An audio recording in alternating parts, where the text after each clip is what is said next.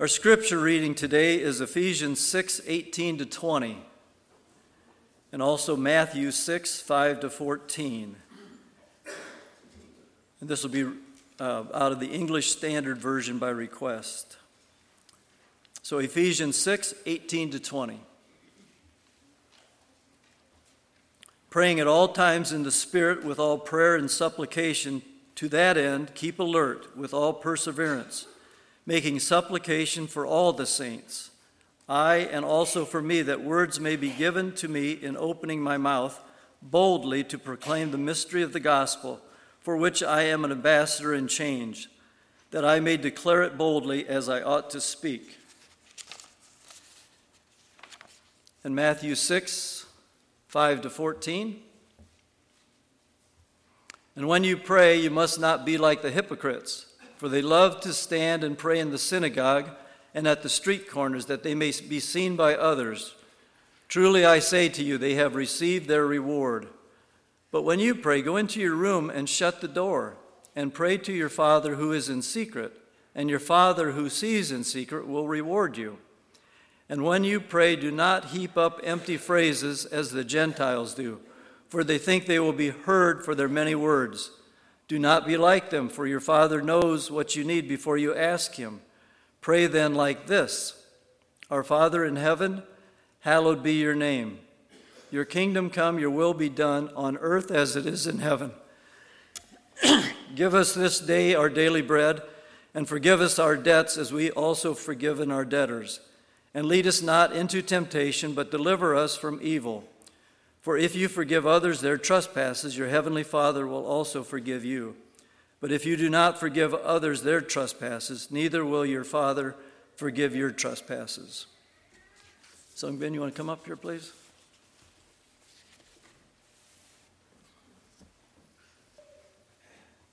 Lord, we lift up your servant, Sung Ben, as he brings the message you've given on his heart. Uh, bless his words to your honor and glory and our ears to receive it. In your name we pray. Amen. Thank you, Bob. Good morning. It's always good to be here and also delivering God's word. Also, I'm bold enough to proclaim God's mercy, but at the same time, fear and trembling. How can I deliver uh, God's word, who is holy, and I'm just a human being, finite. So that kind of holy paradox is there. But especially in our time now, some turmoil in Middle East, and we see God, God's tear there and God's weeping. So rather than making controversies about that, we pray for God's peace in the midst of that. We need to pray for that.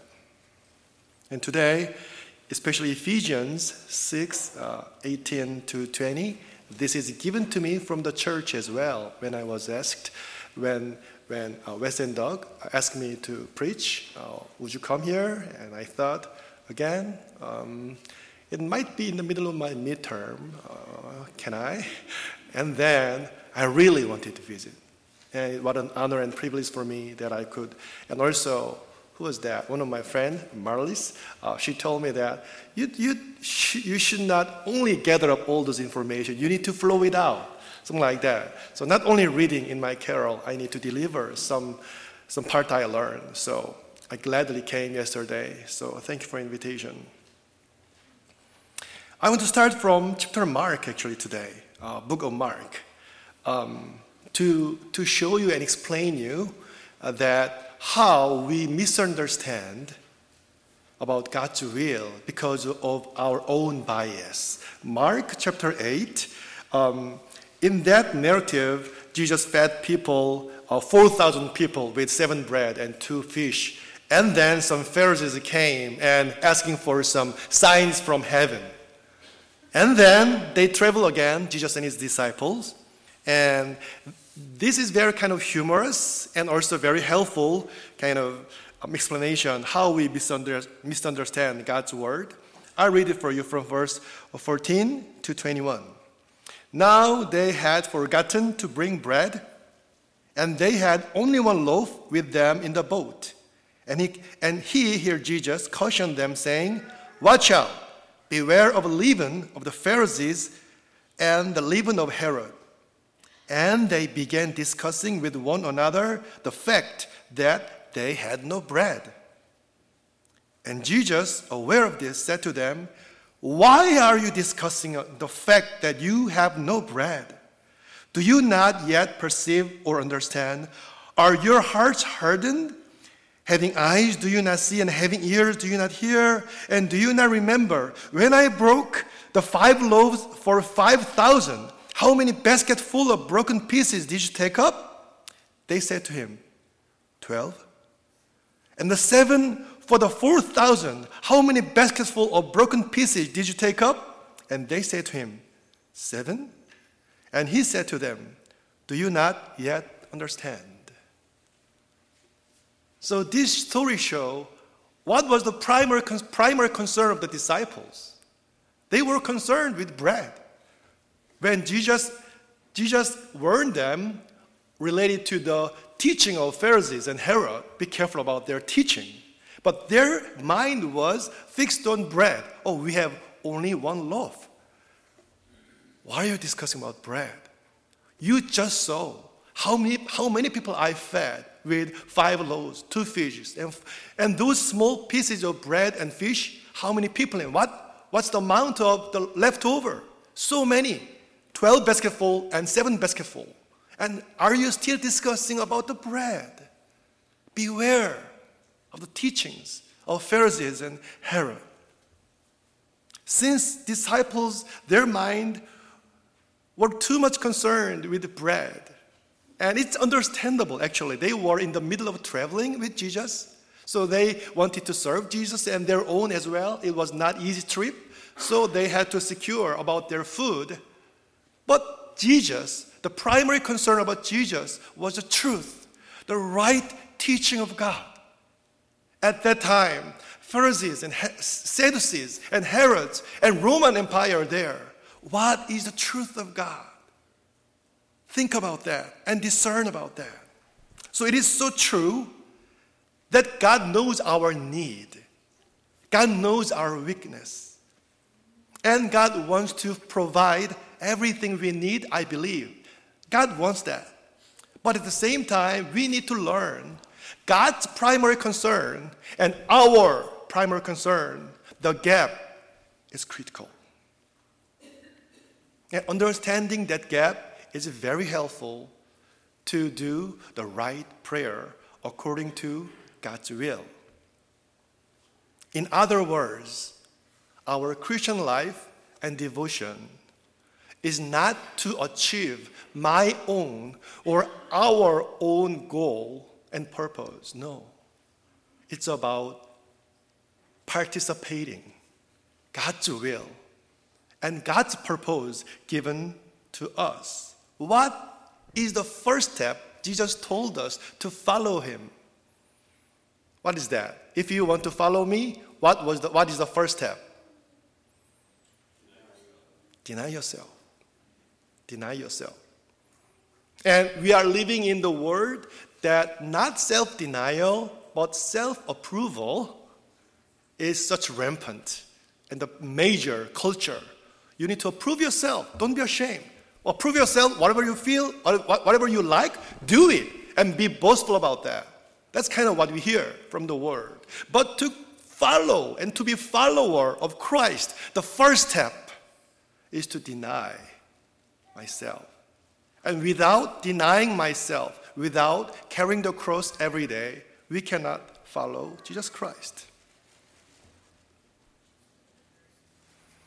Romans 2 says, He will render to each one according to his works. To those who by patience in well doing seek for glory and honor and immortality, he will give eternal life.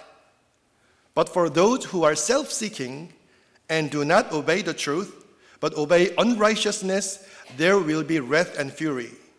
There will be tribulation and distress for every human being who does evil, the Jew first and also the Greek, but glory and honor and peace for everyone who does good, the Jew first and also the Greek.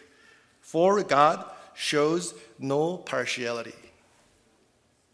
Here, when people seek unrighteousness, it says, uh, from their self seeking. Its Greek is eritheus. It means selfish ambition. My own, my own individual, selfish ambi- ambition. From out of it, we become disobedient to truth, but obeying the unrighteousness. So, this understanding that God's primary concern and our primary concern is quite often different, and the gap is critical. And then we come back to our passage, Ephesians 6 18 to 20. Paul first starting with encouraging to pray. Pray at all times in the Spirit. This could include praying in tongue, but opening your heart wide to the guidance of the Holy Spirit. And the Holy Spirit is known to us through the Bible. It's, it's the Spirit of God and Spirit of Jesus. And that Holy Spirit will glorify Jesus Christ. And let us remember what Jesus said. No one can separate Holy Spirit from what Jesus said from the Bible. If someone telling this is what Holy Spirit says, it's going against the Bible, do not be deceived about, that. What the Holy, Holy Spirit says must be aligned with what Jesus and God said in the, in the Bible. And then Paul said, To that end, keep alert with all perseverance, making supplication for all the saints. It's worth highlighting here that perseverance, making supplication, and for all the saints are interlocked together here.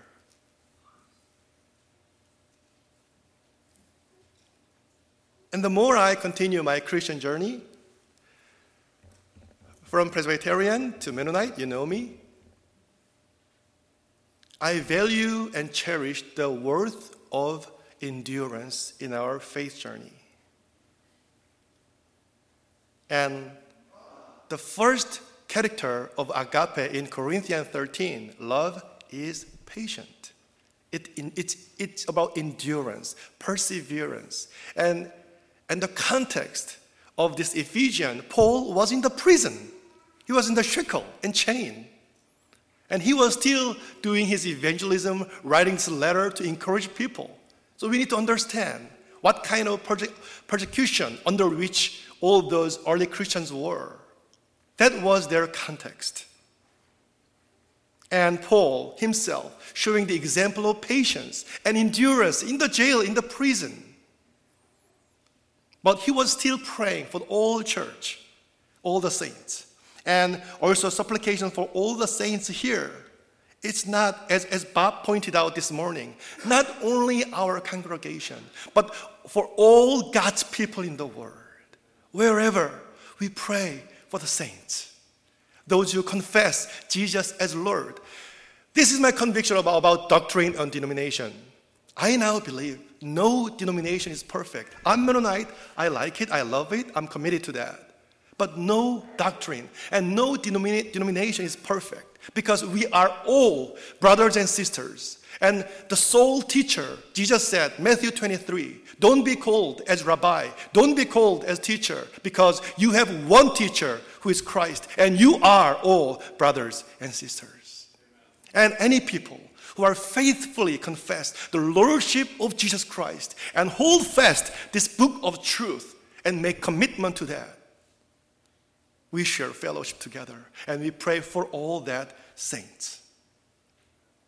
And then, verse 19, Paul says, Also pray for me, how humble he is. Real leader can ask prayer, and they need to.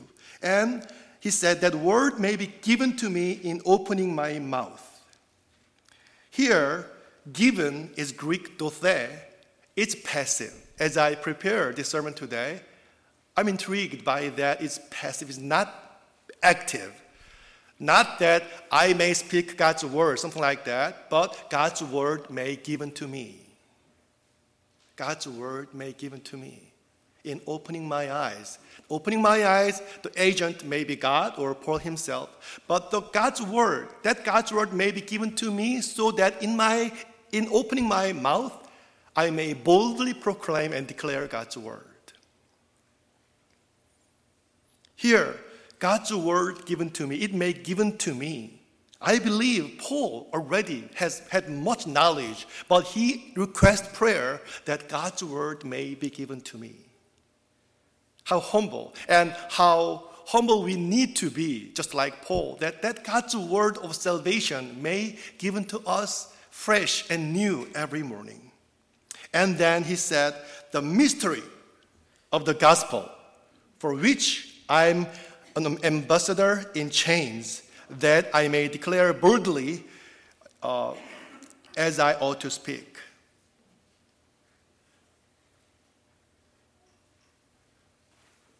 Here, Apostle Paul emphasizes about the mystery of the gospel, for which uh, he became an ambassador in chains, right? And I hope you to connect that mystery of the gospel to forgiveness. Not a few scholars, they proclaim and they teach about the Lord's Prayer, which was read today.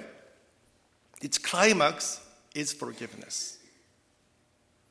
My personal journey of faith began with the proclamation of forgiveness in my when I was second year middle school in summer night, summer night retreat program, a Sunday school teacher invited each one of students before, before him, and he invited each of one, if you confess your sin and repent it, and God will forgive you in His Son Jesus Christ, and you will be forgiven. Would you try that now? I still vividly remember that night. I confessed my sin, accepted Christ, and I was forgiven, and that forgiveness still in me. As an ordained pastor, I still proclaim that forgiveness in the mystery of gospel. Whatever frustration in you, whatever despair, whatever hurts and wounds about you, because sometimes self condemnation is also very harsh and real big enemy for us. But God forgives you. Knowing all about your weakness and brokenness, God still forgives you.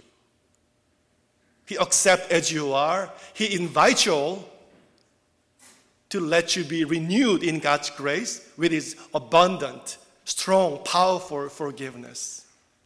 And this forgiveness Sometimes, yes, it is not easy, not simple. In the middle of the turmoil of this world, with all those abuse and pains and hurts and wounds, proclaiming forgiveness is not easy. But because it's not we who forgive, but because it's God, our Creator, who forgives. And we find its mystery and its power in the Holy Spirit. We are truly forgiven.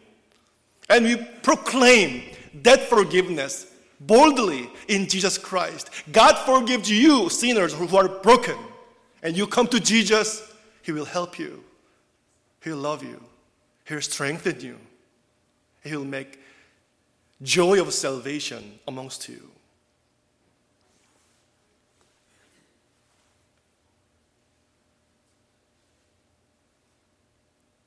Also, that mystery of gospel how the wonder of it, what I behold, is that it starts from individuals, still within community, but it starts with every individual.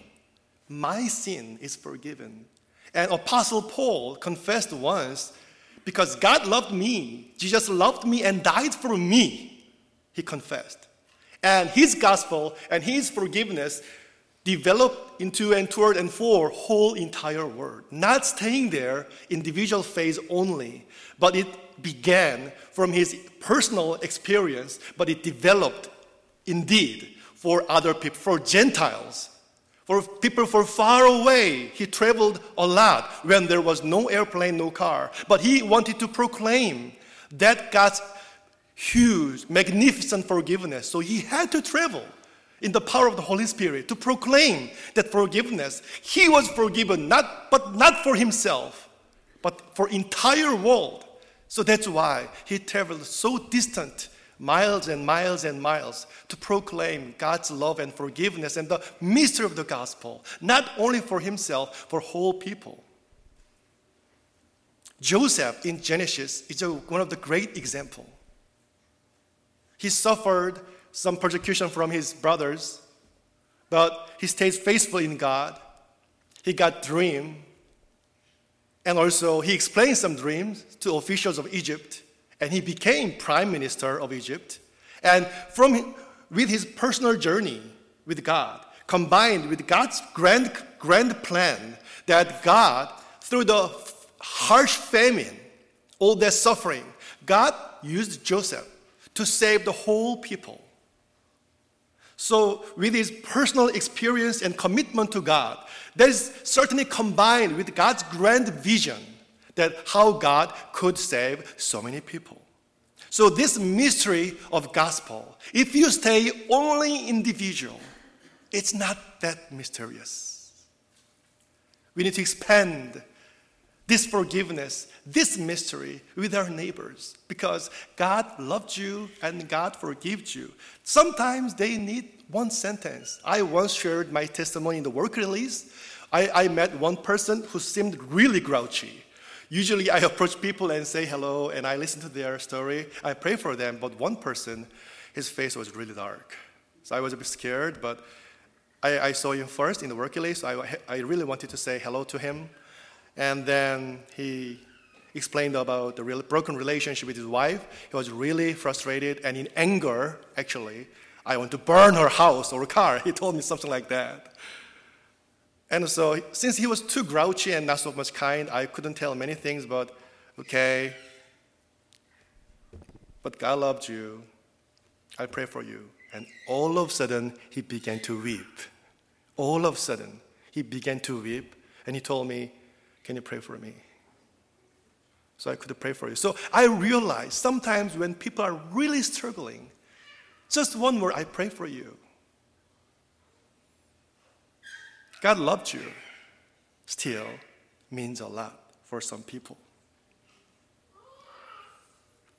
Tim Keller once said that one of the biggest enemies of Christians is self righteousness. And that kind of self righteousness develops to self boasting. And then the more people become boastful and prideful, that develops to condemnation to other. I'm right, you are wrong. We are right, they are wrong. This kind of mindset. And that kind of self-righteousness make people blind to their own sin. Yeah, I asked permission uh, to Shine this morning about sharing a little bit of our story as well. Um, nowadays, recently, whenever you have some issues to discuss or adjust, or some, some struggle, some tension, and whenever we face that, I've been thinking that, yeah, still we are broken, one of the catchphrases of our church in Lexington it is we are broken but becoming whole. That's one of our catchphrases. And I've been thinking that, yeah, I myself still patient. And Shune might be also patient. So whenever I do something wrong to Shune, I think, yeah, this is my broken part, so forgive me. And whenever I see Shune, her broken part, I think, yeah, she might be, this part might be patient. And thankfully, Jesus said, I came for the sick not for the healthy.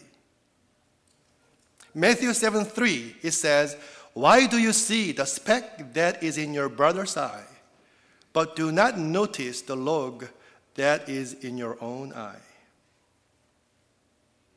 About this mystery of gospel, it's all about God's righteousness. God is righteous. God is great. God is good. Not that I am right. I'm good, not that kind of. And we only participate in God's goodness and God's righteousness. 2 Peter 1 3 says, His divine power has granted to us all things that pertain to life and godliness through the knowledge of Him who called us to His own glory and excellence, by which He has granted to us His precious and very great promises, so that through them you, you may become partakers of the divine nature, having escaped from the corruption that is in the world because of sinful desire. So, God calls us to become partakers about His divine nature, His character. And it is well said in 1 John that God is agape, God is love. When you turn to Samuel, uh, 2 Samuel 7, there's a story of David that it says, when now when the king lived in his house and the Lord had given him rest from all his surrounding enemies, the king said to Nathan the prophet, See now, I dwell in a house of cedar, but the ark of God dwells in a tent. Nathan to the king, Go to all that is in your heart, for the Lord is with you. And the answer from the Lord to Nathan, it says,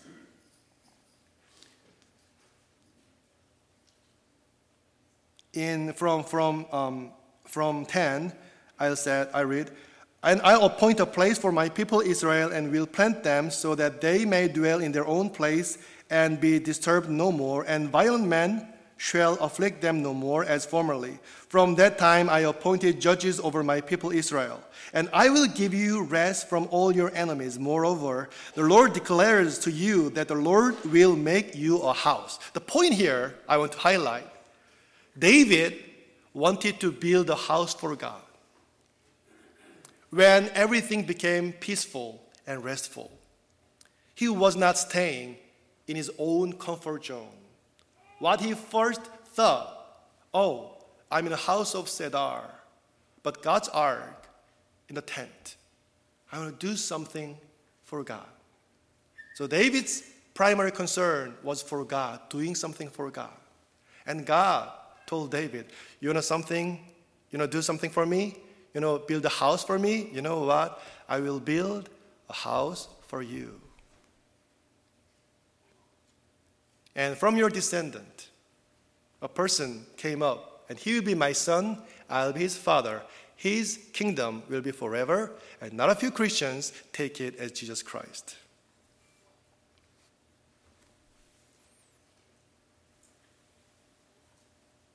as you keep thinking about prayer, our daily need is thankfully included in the Lord's Prayer, right? Our daily bread, which is critical. I believe it's critical.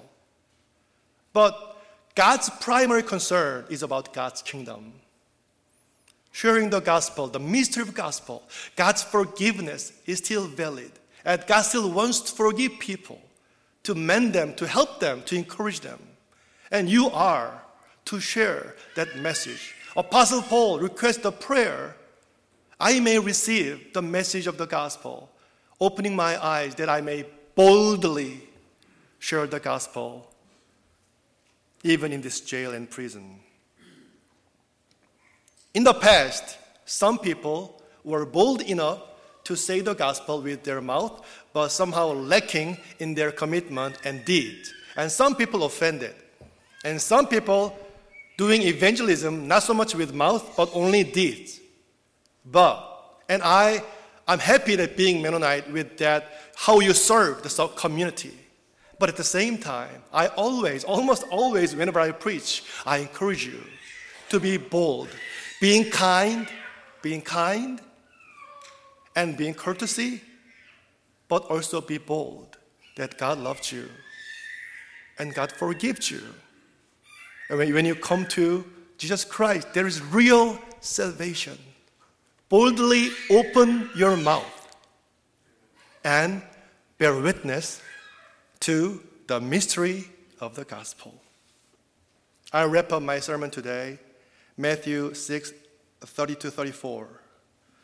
But if God so clothes the grass of the field, which today is alive and tomorrow is thrown into the oven, will he not much more clothe you, O you of little faith?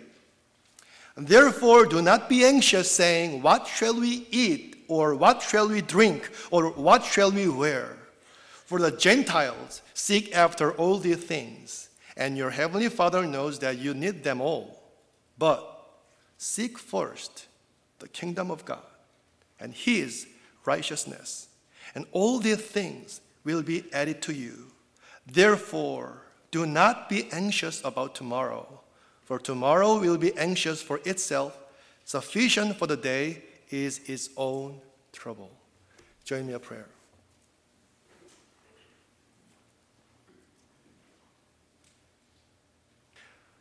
Lord, we give you thanks for this glorious mystery of the gospel, through which you taught us how you love us, how you forgive us, and how you strengthen and renew us in the grace of your Son, Jesus Christ. So we hold fast your grace of forgiveness, your mercy, and truth in Jesus Christ. And Lord, pour your Spirit upon us, that every day your words of truth may be given to us, that not only knowing it, not only understanding it, but also tasting it and experiencing in our daily lives. And not only staying in individual personal faith, but also we may expand and bear witness that mystery of gospel with our neighbors with people in our community, also people in far away, we may bear witness the mystery of the gospel. Because of that, Paul was in prison, in chain, yet still an ambassador of your truth.